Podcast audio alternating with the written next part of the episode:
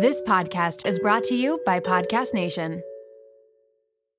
This episode is brought to you by LolaVie. Lola V is an award winning hair care line by none other than Jennifer Aniston. They offer clean, plant powered products for every hair type and texture. I just did my whole hair care routine with all the products the other night and I am obsessed. Along with incredible shampoo and conditioner, they have an intensive repair treatment that you can use once a week. They also have a lightweight hair oil. There's a leave in treatment and there's also a glossing detangler which I need because lately I want to do my hair in like a slicked back look, but my hair's too frizzy. Get 15% off LolaVie with the code MOMROOM at www.lolavie.com slash MOMROOM and LolaVie is L-O-L-A-V-I-E.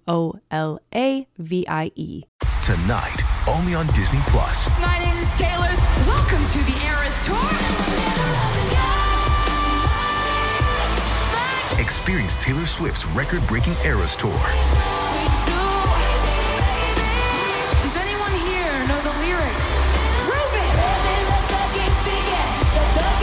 Taylor Swift The Eras Tour, Taylor's version, with four additional acoustic songs.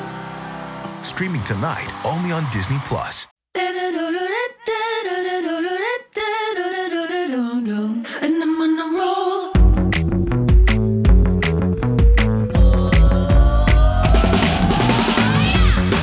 Welcome to the Mom Room podcast. My name is Renee Reina, and I am definitely the mom friend you have always wanted. Welcome to Tuesday's episode. It is, well, this is Renee speaking. Welcome to my podcast. I don't know why I was going to say this is Renee. Like, duh. Anyways, this is such a great episode two episodes in a row about relationships. This one is specifically about marital communication skills. Kelly Janes is a licensed marriage and family therapist, and we get into some lovely topics here. So we chat about mostly her because she's the professional, fight or flight response. So why we need to get out of a fight or flight response in order to have a productive conversation with our partner. Also, if you do find yourself in a fight or flight response, some coping skills on how to kind of calm down before you start up the conversation again. We also get into how to set the stage for a difficult conversation, how we should be sticking to the argument at hand. I feel like that's a difficult one for many couples. Also, she gives us some tips and tricks on how to have assertive communication. Which, to be honest, those tools could be used in any situation, not just with your partner. I feel like communication is such a big topic when it comes to romantic relationships, especially post kids. I think that's why the relationship episodes are so popular on the podcast. So get out a notepad, take some notes, send this episode to your partner, whatever you got to do. This is the last guest episode before Christmas. If you celebrate Christmas, Merry Christmas. And this is my Christmas gift to you a little bit of advice on how to communicate with your partner. So, without further ado, please welcome Kelly Janes to the Mom Room podcast. Today is a really good topic. I always get pitched ideas or like for guests to come on the podcast, and usually it's like, eh, I'm like not interested in that.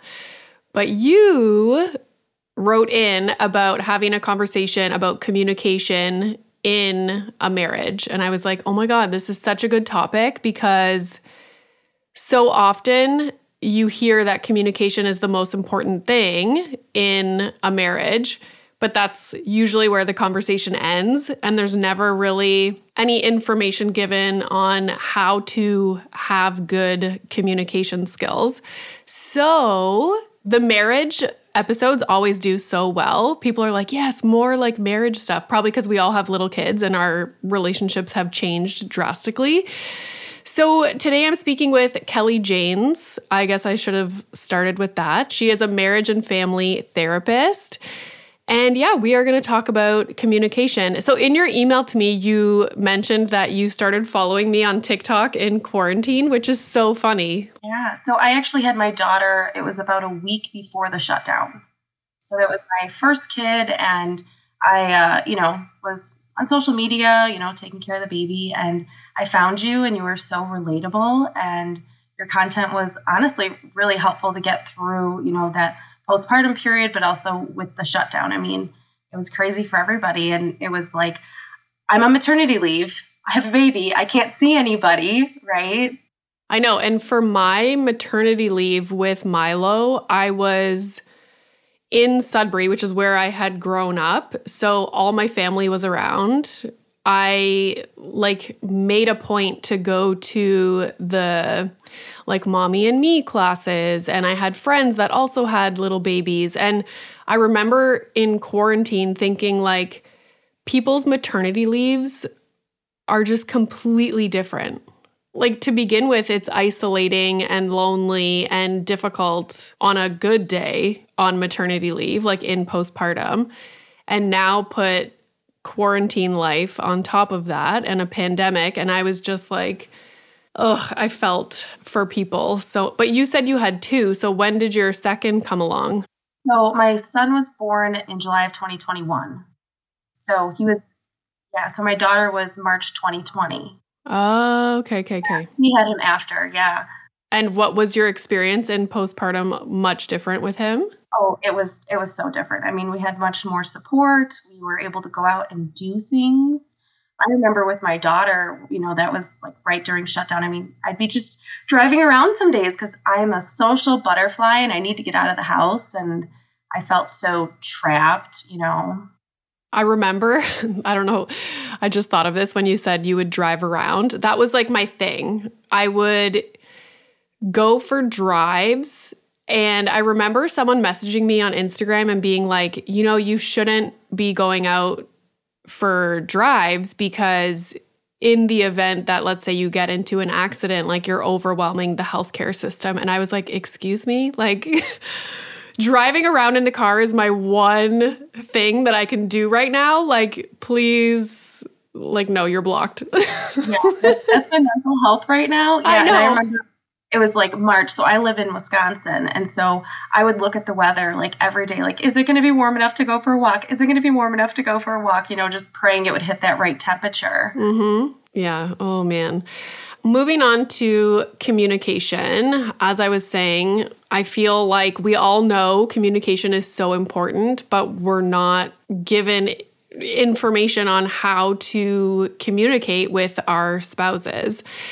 So, the first thing that you had mentioned was the fight or flight response. And I thought that was interesting because everybody knows what fight or flight is, but I think within the context of like danger, you know? Can you just explain like fight or flight with regard to communicating with our partners or being in an argument or, yeah? So the response is the same, right? So, like, fight or flight response is built inside of us to protect us, right? If you think about it back in the day when we were cavemen, right? We had this fight or flight response built into us to get our heart rate up, our breathing up, so we could literally fight or we could flight, we could run away from danger. So now that we're, you know, civilized, if we're having a conversation with our partner and we go into fight or flight response, we actually don't need that response. That response, I always tell people, it's like a light switch. It turns off your rational thinking. So if you're in fight or flight response, all that your mind is processing is how do I protect myself?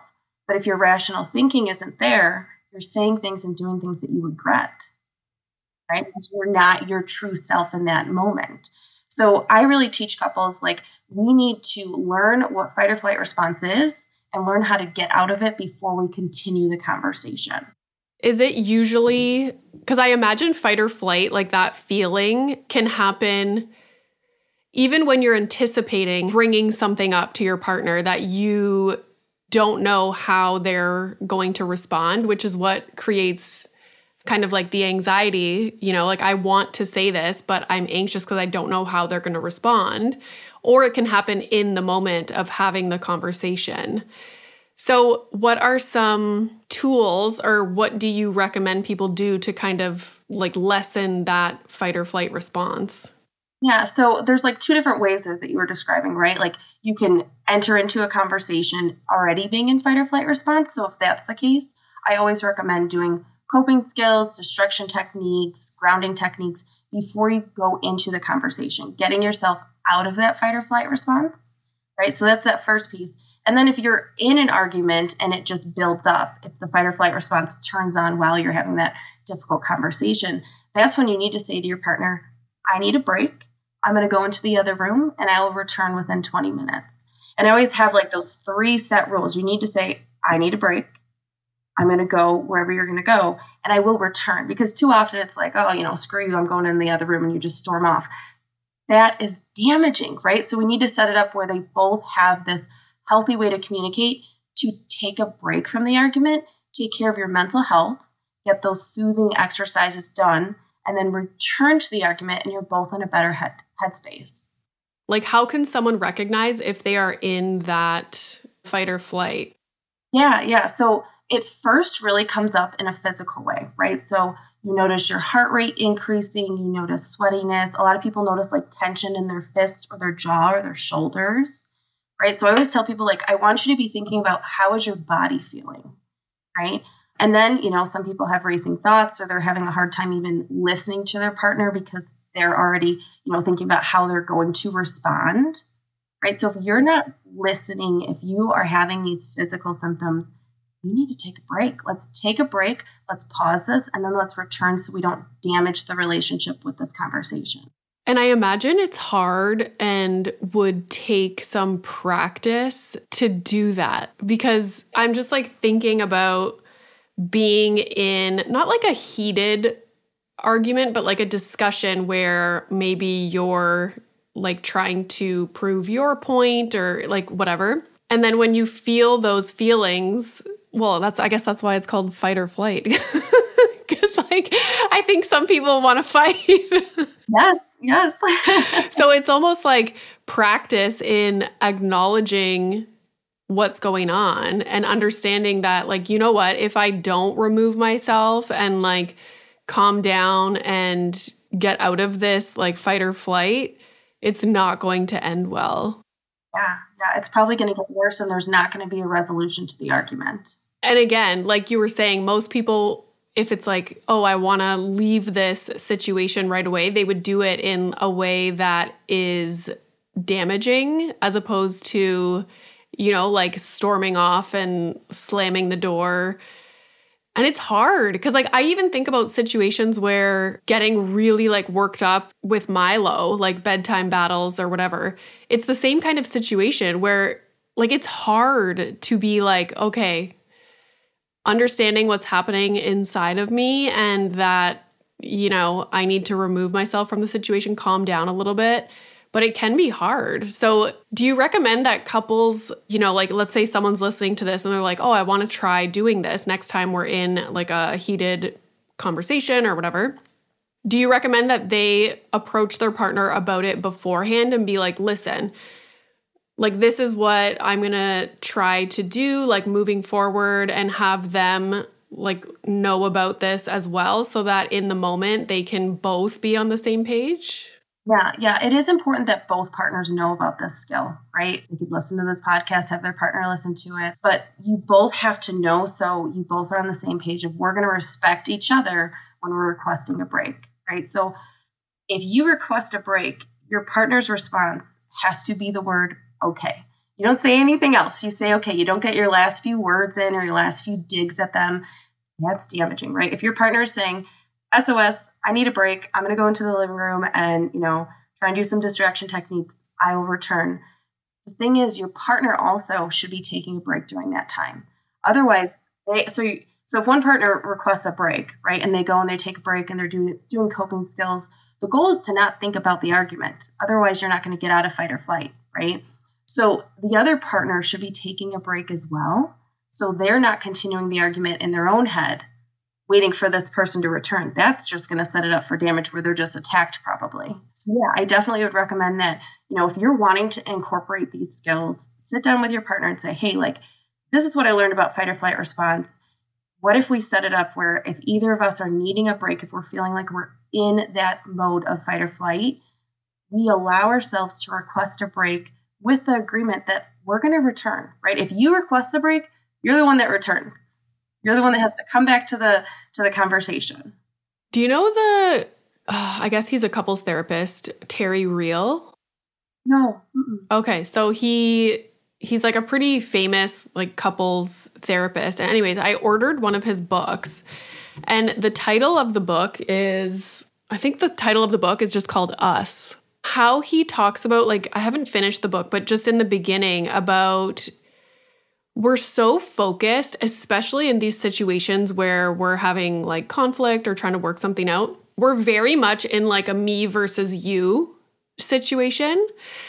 And he is all about like, you have to have the mentality that you're in this relation, like it's us, like we're one unit. And so, what can I do in this conversation, like day to day, whatever, for us, as opposed to like it's me versus you? And I feel like just that mindset shift is huge because when you're in like a heated argument, you're like, I, I want to win this. Like, I'm going to prove my point. And it's like, change the thought process to like, let's work on this for us, like together. You know, like we're partners. It's not like me versus you. Yeah, yeah. I see something similar. I think I found it probably, you know, on social media, probably, but it's like, it's us against the problem, not us against each other, right? Like, it's us tackling the problem. Yes, yes, yes. Yeah, I love that. Okay, so what are some coping skills? So let's say someone's in fight or flight before a difficult conversation or in the middle of a conversation and they leave to get a break. What are some coping skills that you usually teach couples? Yeah, so you know, everybody is different in what coping skills work best for them, right? Like for myself, deep breathing works wonders, but if somebody told me to count to 10, like that's not going to do anything. So I want people to try these coping skills out. If something doesn't work, try something else, right? We're all different. So, one of the best ways to get yourself out of fight or flight response is exercise, right? Because you get that physical exertion out. So, I tell people, you know, go do some sit ups, some push ups, listen to some music. That can be distracting for the mind as well. So, working out is always a really good option. And then anything that's distraction based, because the goal is to not think about the argument while you're trying to get out of fight or flight response. Because you don't want to be taking a break, but you're still having that argument in your head. Mm-hmm. That would be the difficult part for me because I would be like, I need a break, and then I'd go sit in my room and be like planning my like rebuttal. What you know? yeah, exactly, exactly. So like distraction for some people, it's you know playing solitaire on their phone, it's watching silly cat videos, listening to a comedian. Sometimes people will read. I always tell people if you're reading, you know, like we can sometimes read, but while we're reading, we're thinking of something else. So like reading out loud to really force yourself to be thinking about what you're reading. So those are all good distraction techniques. And then, you know, coping skills, really getting your body into it. So like progressive muscle relaxation, mindfulness, sensory exercises are really good. Those are those grounding techniques to really tell yourself like I'm here, I'm present in the moment right now. I'm not back in that argument when this happened. Like I'm here right now.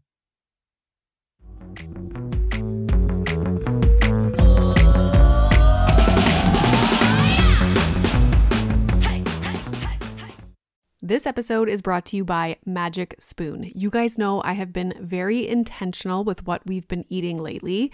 I'm looking at protein, I'm looking at sugar content, and avoiding things like artificial ingredients or colorings. Milo used to always want pancakes or waffles in the mornings, and now he is getting into cereal. And I'm so excited because Magic Spoon is the perfect option. Their variety pack has four flavors cocoa, fruity, frosted, and peanut butter. They have zero grams of sugar, 13 to 14 grams of protein, and only 4 to 5 grams of carbs per serving. They're made with wholesome ingredients, no artificial flavors or dyes, and I'm just so happy that he's getting a good amount of protein before he goes off to school. And it's a great snack for me and my husband too, because 13 to 14 grams of protein in the cereal, now you add a high protein milk, you're set. That is such a high protein snack or meal. I should also mention that it is gluten free, grain free, and soy free. So go to magicspoon.com slash momroom to grab a variety pack and try it today. And be sure to use our promo code momroom at checkout to save $5 off your order. And Magic Spoon is so confident in their product, it's backed with a 100% happiness guarantee. So if you don't like it for any reason, they'll refund your money, no questions asked.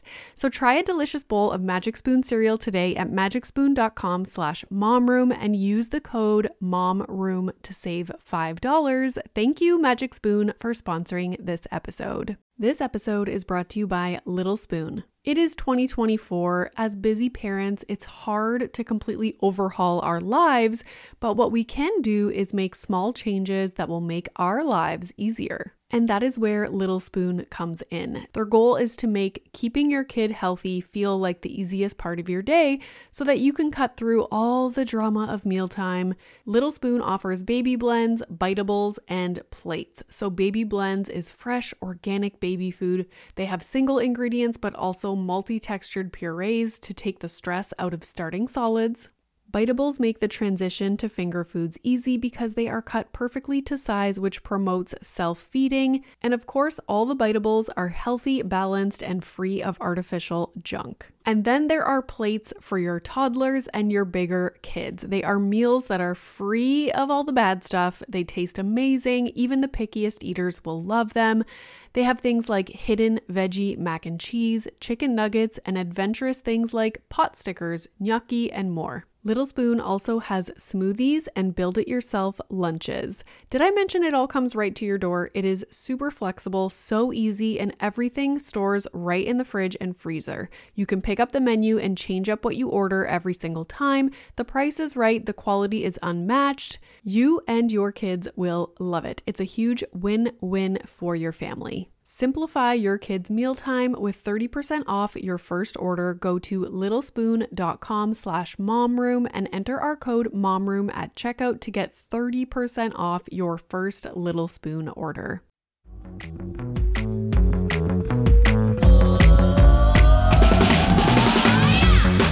So, when I was in my PhD, a lot of what I would do for our research was attachment interviews with people who were suffering with an eating disorder. So a lot of that population has like past trauma. And I remember being in a situation where I was, you know, just like a regular day doing the interview with someone and they started to have a panic attack. And it just so happened to be after hours at the hospital. So, like, the regular staff in like the area where I was wasn't around. And so, me, like not knowing what to do, I was like, oh my gosh. So I went and found someone. Luckily, there was a psychologist nearby. And I remember her coming in to the room and having the woman explain what was in the room. So it's kind of like what you're saying. Like, she was like, okay, like, name out some things that are in the room like the curtains in here are beige like oh there's a green tree in the corner and it's kind of like taking yourself out and i remember thinking like I would have never thought to do that because it's just like a tool that I had never learned before. So it's kind of similar. Yeah. Yeah. Yeah. That's so helpful. You know, like when you're trying to identify things, I have this in my other office, I have this like turquoise blue clock. And I sometimes will have people like describe what it looks like. They're like, it's a blue clock. I'm like, actually, I think it's like a turquoisey blue and it's got Roman numerals. That's interesting. Like really going into the detail because you're not able to think about something else if you're fully engaged in describing an item. Yeah. And with the exercise thing, my mom just ordered, do you know what a rebounder is? No. It's basically a mini trampoline. So, like, it's not high off the ground, it's just like a little trampoline thing. And she listened to whatever podcast about all like the benefits of using a rebounder are just for like 10 minutes a day. But I feel like if you're okay, I'm going to go take a break, you're not necessarily going to like jump on the Peloton or, you know, start some big workout. But I think even just jumping on that for 10 minutes, so you're getting like added health benefits, but also you're moving your body and it will probably help to clear your mind and calm your nervous system. Yeah, yeah, it's like a cleanse, right? Exercise is so great for mental health. I always tell people it's like free feel good chemicals, right? It's those endorphins flowing through your mind, right? So that's a great one. Okay, so this is a great topic. How to set the stage for a successful, difficult conversation. So let's give some examples of like difficult conversations. For me, I kind of feel like I would like to have another baby, but I know that my husband, he's fine with just one and he like you know, it will take convincing for him to to get there. So like for me that was difficult to bring up because I for the longest time have been like, no, I'm fine with one. Like, oh yeah, we're one and done. Like I was basically the poster child for I only want one child. Now that Milo's four, like I'm starting to change my mind. So that is difficult for me to bring up with my husband because he's going to be like, wait a minute, like for the past four years, we've both been on the same page. So let's use that as an example. Yeah, yeah. So when I say set the stage, I mean that I want you guys to like be coming to the table and making sure you you are setting it up for success, right? So that means this conversation is in person. Both enter into it out of fight or flight response. You're going to have some anxiety bringing up a big topic like this, right? That's normal, it's natural. Making sure to request a break if you need one sooner than later, right? Because if you're going into like you guys are getting really loud and heated, you probably needed a break a little bit sooner. So taking a break, even if you're not sure, if you think you might need a break, go take one. And then when we say like setting the stage, it's best to be in person, not over the phone, not over FaceTime, not over text. Texting is the worst. Both of you guys sitting down in close proximity, right? We're not standing up and multitasking while we're having this conversation you want it to be distraction free. And then there's just some rules of like how you're going to be talking to each other, right? So there's no mocking, there's no verbal aggression, there's no swearing, like completely, that is not an option, right? If any of that starts to come up, which it does for a lot of couples, right? Things get out of hand, things get tense. That's an automatic break, right? You're going to hear me say that word break a lot today. Yeah, yeah. and then really making sure that like your tone and volume are in check, right? We want to make sure we are taking accountability of ourselves and we are not getting too loud. We're not using any nasty tones. I always tell people, like with volume, you always notice like if one person gets louder, the other person does, and the other person does louder and louder and louder, and then you're screaming at each other. One good technique is if you notice that your partner is getting louder, if you just get a little quieter, they're going to pick up on that, right? If you don't play that loud game, they're not going to continue to get louder and louder and louder with you notching it down just a little bit. So that's kind of that setting the stage, like making sure you both are sitting down, you both are being respectful. There's there's no room for any type of like, you know, verbal aggression, things like that. Okay, so let's say the conversation that somebody wants to have with their partner is about difficulties with their mother in law. Let's say that for example, like what I do, I don't have problems with my mother in law, but like let's say there's something that I want to talk to my husband about, I will just, like after Milo goes to bed, we're watching TV, I'll just kind of like bring it up. Do you recommend that people make a plan and they're like, you know what, like tonight after Milo goes to bed, like I would really love to talk about XYZ? So you kind of let them, or do you just, like how I've been doing it, just like say it in the moment, which I feel like then just like catches my husband off guard, you know? Do you tell them ahead of time and like plan to have the conversation? So if your mood is already changed because of the topic, let's say that in the morning, you know, you and your mother-in-law got into an argument and you're just really feeling out of it and you're upset with your partner because of it and your relationship is impacted that day, you want to bring it up as soon as you can, right? Now, if it's something that just kind of pops into your head, but it's not something that has interrupted anything with your relationship, then it's okay to bring it up out of the blue. As long as, like, if you're sitting watching TV, like pausing the TV and say, "Hey, like, do you have a minute? I want to talk about this topic. Is is now a good time for you?" Right? Like, kind of using that open-ended question because what if he had a really bad day at work and he's like overstimulated already, and he's like, you know, today's not the day. Then you reschedule, right? You only really need to alert your partner if it's already negatively impacting you because they're probably going to pick up on that and be like, why is she so cranky? Or why is she, you know, then that gives them a bit of an idea. But once you bring it up, let's say that you brought it up in the morning because you're already feeling irritable about it. I want you to try and compartmentalize it, right? You brought it up, you and your partner already have time scheduled to talk about it. Put it to the side for the rest of the day right?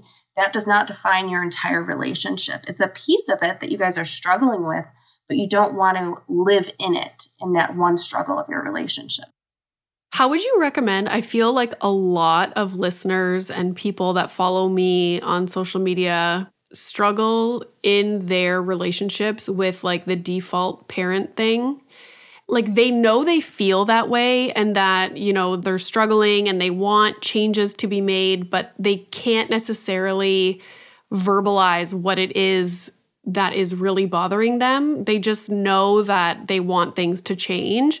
I always find it interesting when I talk about a specific situation and how that made me irritated and how we changed things moving forward. And people are like, oh my God, like now I understand why I'm so angry Saturday mornings when my husband goes to make a big breakfast. But like they're not like putting together like how they feel with why they feel that way there's probably lots of people listening who find themselves in that situation. They're like, I am definitely the default parent. I want things to change, but I'm not necessarily sure how things can change. I want my partner to be more involved, like with childcare and household tasks. How do they bring that topic up? Like, what would you recommend people do?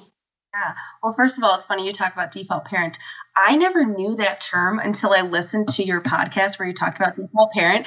And you were like, if you're the one that has to say and announce that you're going to the bathroom, and I was like, that's me. That is 100% me. oh, yeah. Like my husband would just like up and leave the room and go start like laundry or something like that. And I'm like, oh my God, like I can't do that. Now, part of it is my own fault. And I need to recognize that as well because something that we create as well. Yes, a thousand percent. That's why I always, so many people are like, oh my God, her poor husband. But no, like I understand that a lot of this is my doing as well. But if you don't have a conversation about it, it's not going to change. So, what do you recommend people do to bring that up with their partner? My advice is always like, you need to understand why you feel a certain way. And like, I would always do that, especially in quarantine, because I was so much like the default stay at home parent. I had to be like, okay, why am I angry when he comes home from work? When I've been waiting for him to get home all day and excited for him to get home. Oh, it's because he's going to do the dishes or he starts cutting the grass or something. Like, I had to really think about what was going on for me before bringing it to him. Otherwise, I'm just going to be like, ah, like I'm in a bad mood, like I'm pissed off and he's going to be like, "What?" So, do you recommend people sit and think so that you're able to go to the conversation with concrete like this upsets me when this happens and what you would like to see changed?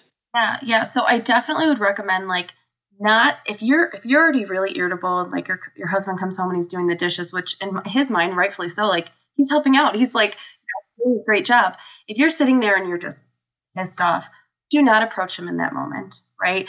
That's when you want to like schedule something or it's okay to just bring it up out of the blue when kids are uh, kids are in bed you guys are distraction free right? So making sure that you bring it up but not in the heat of that moment because you're not in the right state of mind, right? And he's going to be mm-hmm. totally blindsided, like, I'm doing the dishes right now, right? like, I'm helping out.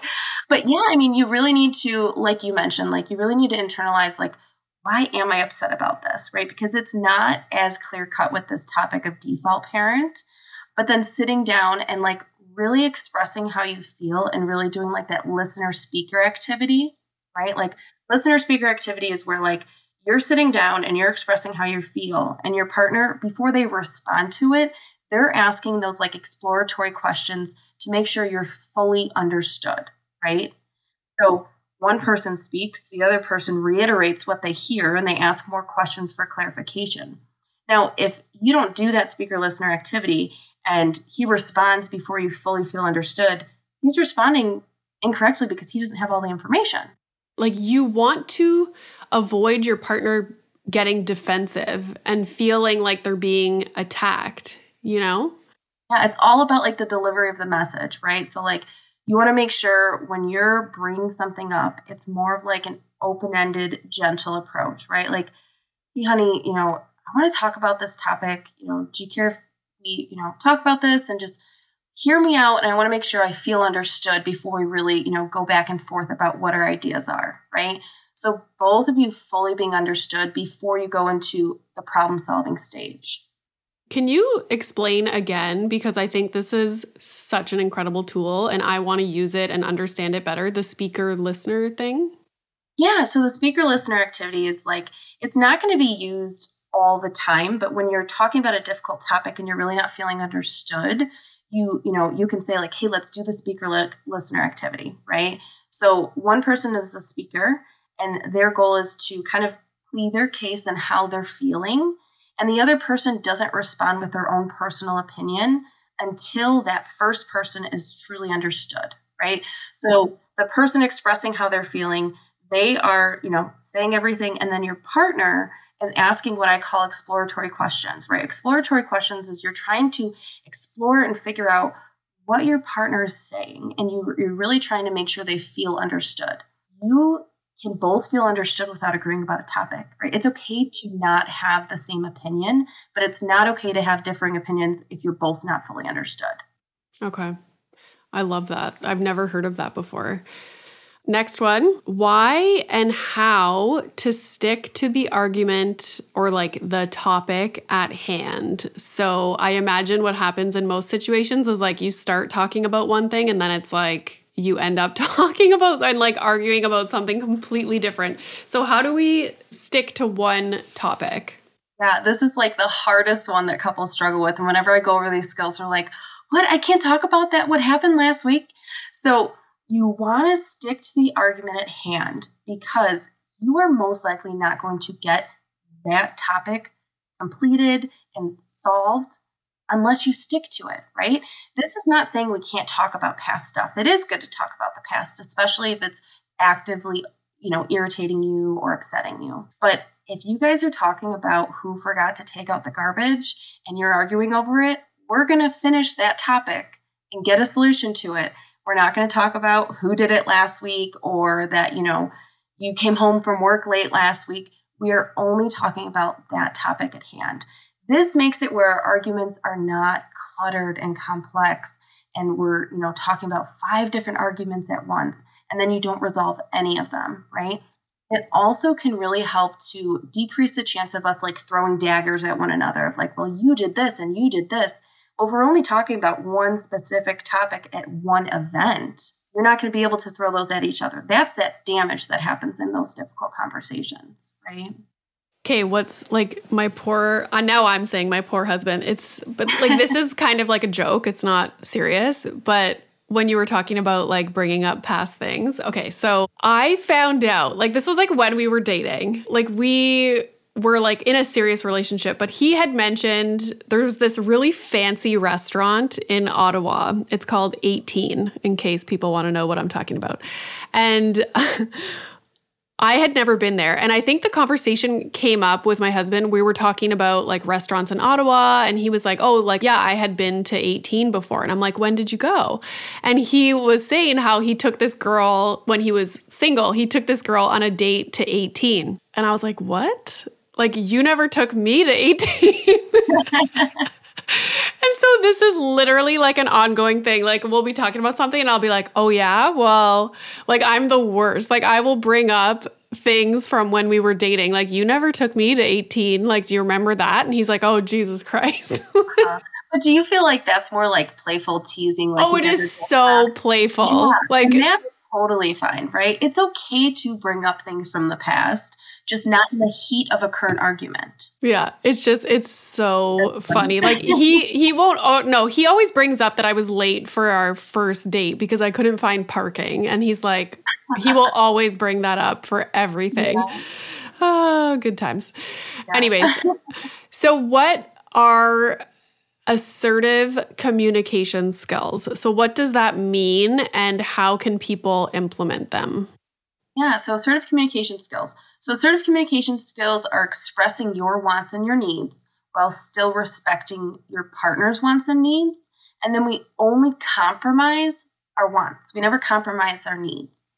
So, this is like really important in communication because you don't want to like sell yourself short. If you're really passionate about something and you don't want to budge, that's a need, right?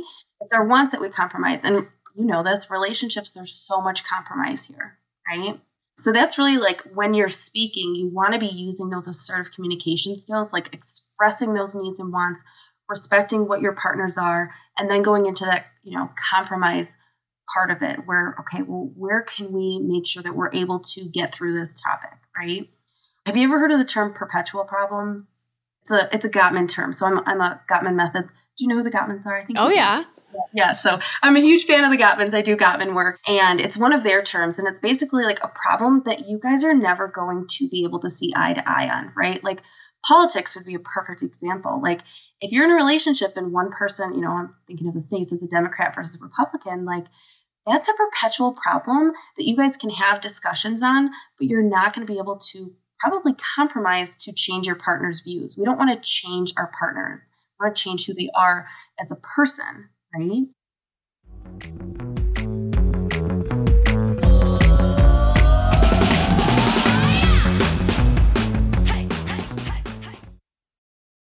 This episode is brought to you by Paramount Plus. Get in, loser! Mean Girls is now streaming on Paramount Plus. Join Cady Heron as she meets the plastics in Tina Fey's new twist on the modern classic. Get ready for more of the rumors, backstabbing, and jokes you loved from the original movie with some fetch surprises. Rated PG 13. Wear pink and head to ParamountPlus.com to try it free. This episode is brought to you by Visit Williamsburg. In Williamsburg, Virginia, there's never too much of a good thing. Whether you're a foodie, a golfer, a history buff, a shopaholic, an outdoor enthusiast, or a thrill seeker, you'll find what you came for here and more. So ask yourself, what is it you want? Discover Williamsburg and plan your trip at visitwilliamsburg.com.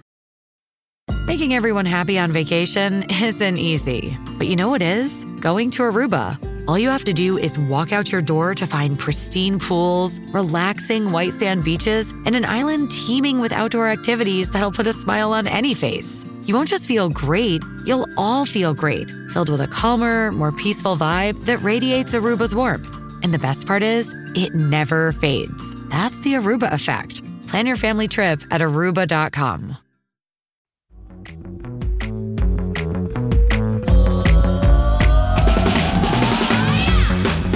if there is something that, you know, they don't agree on, like what do you recommend? Is it just like, okay, we need to compromise and maybe like let's say it's I don't know, like you don't like your hus- your partner, your husband going to play golf on the weekends during the summer. Let's say that.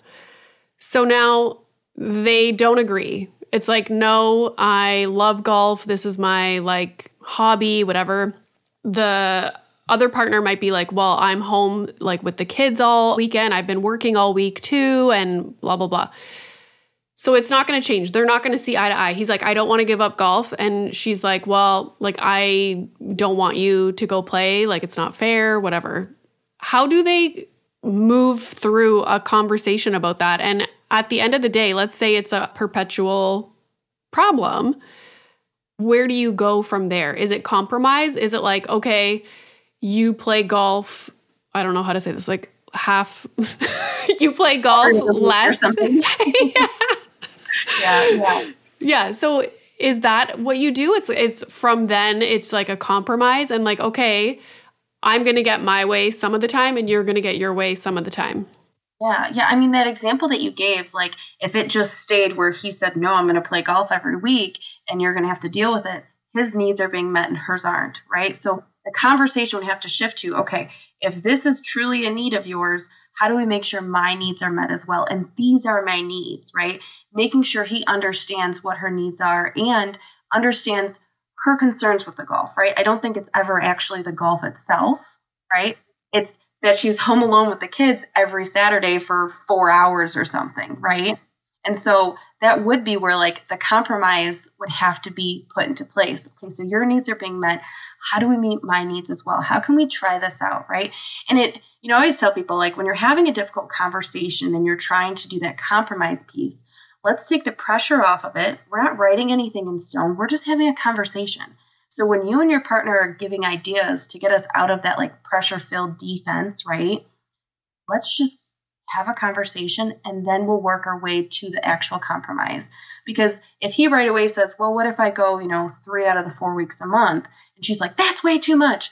instead of getting defensive, if we're not writing anything in stone, that was just a possible suggestion, right? You still have room to say, actually, I think it would be better if it's every other week. Or, you know, what if you did it on Sundays instead of Saturdays or things like that? So, like, really trying to take the pressure and the defense out of those conversations and let them be a conversation where you feel comfortable and safe shooting some possible ideas. I like how you mentioned like my needs aren't being met because so often, I will say on TikTok, if I'm talking about a situation where, you know, I was upset that my husband's cutting the grass on Saturdays after I had been home alone with Milo all week, so many men come in the comments and they're like, oh my God, your husband worked all week and now he's cutting the grass. Like men, they just can't win. They can't win. Men can't win. And I'm like, if you look at it from the perspective of are everyone's needs being met? Like on Saturday morning, I don't need the grass to be cut. Like that is not my priority in that moment. So it's less about the tasks that we're talking about and it's more so about what are your needs? You know? Regardless, you're going to play basketball with your friends or you're cutting the grass. I'm still in the same situation. I don't care what you're doing. So I like that. Focusing on like needs. Okay. Taking our blinders off and increasing appreciation even when we are upset. I feel like this is a Gottman thing. yeah, increasing appreciation. So they touch a lot on appreciation and admiration and the importance of like this being something that happens every single day, multiple times a day, right? So when I say like take your blinders off, I always tell people like when we're in a difficult spot in our relationship or even just like we're having a difficult day, we're going to pick up on what our partner is doing wrong a lot more than what they're doing right right? We're going to be like, oh, look, they didn't take out the trash or they didn't do this or, you know, they're just sitting on the couch. But if you guys were having a good day, you wouldn't be thinking about all those negative things, right? So, like, even when you're upset with your partner, you want to take those blinders off and see the good and the bad, right? It's okay to tell your partner, like, hey, I'm really needing help with making sure we're both taking the trash out or making sure that we're both doing this with the kid, right? But it's not okay to only talk about the negative, right? So, appreciation is so important because it really like boosts up our partner while also like kind of that like reverse psychology the more that you express appreciation and they feel appreciated the more likely that they'll do it again right the more likely what they're doing that you enjoy they're going to be doing that again now if you don't appreciate those things if you don't verbalize your appreciation for it what's the incentive for them to do it and do they even know that you're appreciating it and that's something that you need yeah it's what is it? Confirmation bias. It's like if you're pissed off, you're gonna look for things to confirm why you're pissed off. So yeah. And like so like when I when I say like making sure that you're expressing appreciation, even if you're in a difficult, let's say, day or you just had an argument, like that's that compartmentalizing thing, right? Our relationship, let's view it as a pie, right? That negative topic, right? Let's say we're arguing about the golfing thing that's a piece of your relationship. It doesn't define it. Let's not live in it 24 7. Can we talk about it? Yes. Should we talk about it? Yes. But we shouldn't live in it. So when we're talking about expressing appreciation, I always tell people like when you're expressing appreciation, you don't want to just say like, "Oh, hey, thanks for doing the dishes." You want to let them know why you appreciate it, right? So like, "Thanks for doing the dishes. Like my anxiety is so eased. I'm going to be able to be a little bit more relaxed tonight." Right? It's like taking it that one step above. Yeah, and giving them the reason why yeah, this morning I woke up. So I've been trying to not set my alarm because I'm going to LA. Like with the time change, I'll be waking up at like four in the morning. so I've been not setting my alarm this week. So this morning I woke up, had a shower. By the time I got downstairs, it was 7:30, and usually I'd be downstairs at like six. I come downstairs at 7:30 and like my husband had already like he's preparing Milo's breakfast, he's like made his lunch and usually I do that because I have more time in the morning than he does. And I was like, "Oh my god, like look at you. Like thanks so much." But I should have told him why. It's always like little things that make the biggest difference, you know? Like people it's it's not difficult to give the reason why you're thankful that they're doing something or like acknowledging something that they've done, but it takes practice. Another Gottman thing that I use a lot, it's called the small things often packet. And that's exactly what it is. It's like those small things that actually really impact your relationship so much, right? So like appreciation and admiration is on there, and then a bunch of other little things like making sure that you have connection throughout the week. The Gottmans actually have a podcast called Small Things Often. Oh, cool. Yeah. I should try and get one of them on the they're because they're a couple, right? Yeah, John and Julie. Yeah. hmm Yeah, they're out in Seattle. So Oh, cool. Yeah, that would be interesting. I love all their stuff about relationships. I think I have some solo episodes where I went over, I think it was how to fight. I forget. I was like looking at, their blog posts on their website and I was like, oh, this would be a really good, you know, like a an episode, like a topic. So yeah, they also have if people are interested, oh my God, I'm not going to remember what it's called. Maybe you know. They have an app where, yeah, it's called uh, Card Decks. Yeah, card decks. And it's basically there's different categories and you can click on it and it's like questions to ask your partner. So I remember talking about it on a past solo episode for like date night ideas, you know, because so many people, especially when you have little kids, you're like, what the fuck are we going to talk about? Like, we don't have anything to talk about anymore. And so I think that's why I downloaded it. I saw someone talking about that app on TikTok. So I downloaded it and it's super neat. Like, you click on a category and it gives you questions, and it's just things that you and your partner can discuss. So maybe I'll put the link to that in the episode notes so people can find it easily. I can talk to you later about it, but I have like a little worksheet that tells you how to download it and everything. Um, Oh, the one that you're talking about, it's called Love Maps. So Love Maps is really like trying to learn about your partner's inner world. They talk about, and that's the one that has really good like conversation topics for date night. I love that. See, we need to start doing that. Like instead of just like sitting on the couch, like, you know, we should like plan date nights where it's like you bust open this app, you like maybe you know what, tonight. My husband's not on call today. I'm going to do this tonight and we're going to my husband already said he's like, "Oh, we should have a glass of wine tomorrow because he's not on call and then I leave tomorrow for LA." So, oh my god, we're going to do that. Yeah. Speaking of date night, I always tell people like date night. This is another Gottman thing, but date night needs to be like distraction free, screen free. But one of the biggest pieces is that you guys are not talking about any stressors, right? No, we don't date each other every single hour of the day. There's plenty of time to talk about your stressors. So you're not talking about individual or relational stressors. You really want to be talking about like goals and hopes and dreams and learning about each other and then anything casual that comes up. Okay, so one of my friends, she was saying how, and this is so neat. Every year, they'll do this thing where each person in the family, she has kids that are a little bit older, but you could even do this with your partner. Each person plans out a trip, like a vacation. And so they, in my mind, I, I would like to make like a little PowerPoint with like information about the place. Like, let's say I want to go to Cabo. Like, I make this little, you know, presentation or have notes written down about like what we're going to do there, like where we can stay, the cuisine, like all that stuff. And then you present it to the other person. And usually like if it's a family thing and the kids are doing it too, they there's like a vote and then it's like where you can plan your next family vacation. You could even do it with like restaurants in the city, like where you want to go out to eat for your next date night or anything. Like Like it's kind of like a little game before. yeah, and it's just like gets the family together and talking and I like those tips.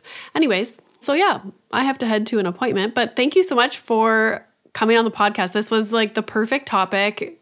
Like I said, relationship topics are always so popular, so I know people are going to want to listen to this one. Where can people find you online? Do you have a social media account for your Yeah. Yeah. So our social media account is Janes Therapy Services LMFT, and that's Instagram. And then Facebook, it's the same thing, Janes Therapy Services. My website as well is kellyjaneslmft.wixsite.com slash Janes Therapy Services. So I know that one's a little bit longer. So Okay, I will put those in the episode notes so people can find it quicker. And you only see people in your state, right? yeah, so I'm actually licensed in the state of Wisconsin and Illinois. So I can work with anybody all throughout Wisconsin and Illinois. Okay, awesome. Well, thanks so much. Yes, thank you for having me on.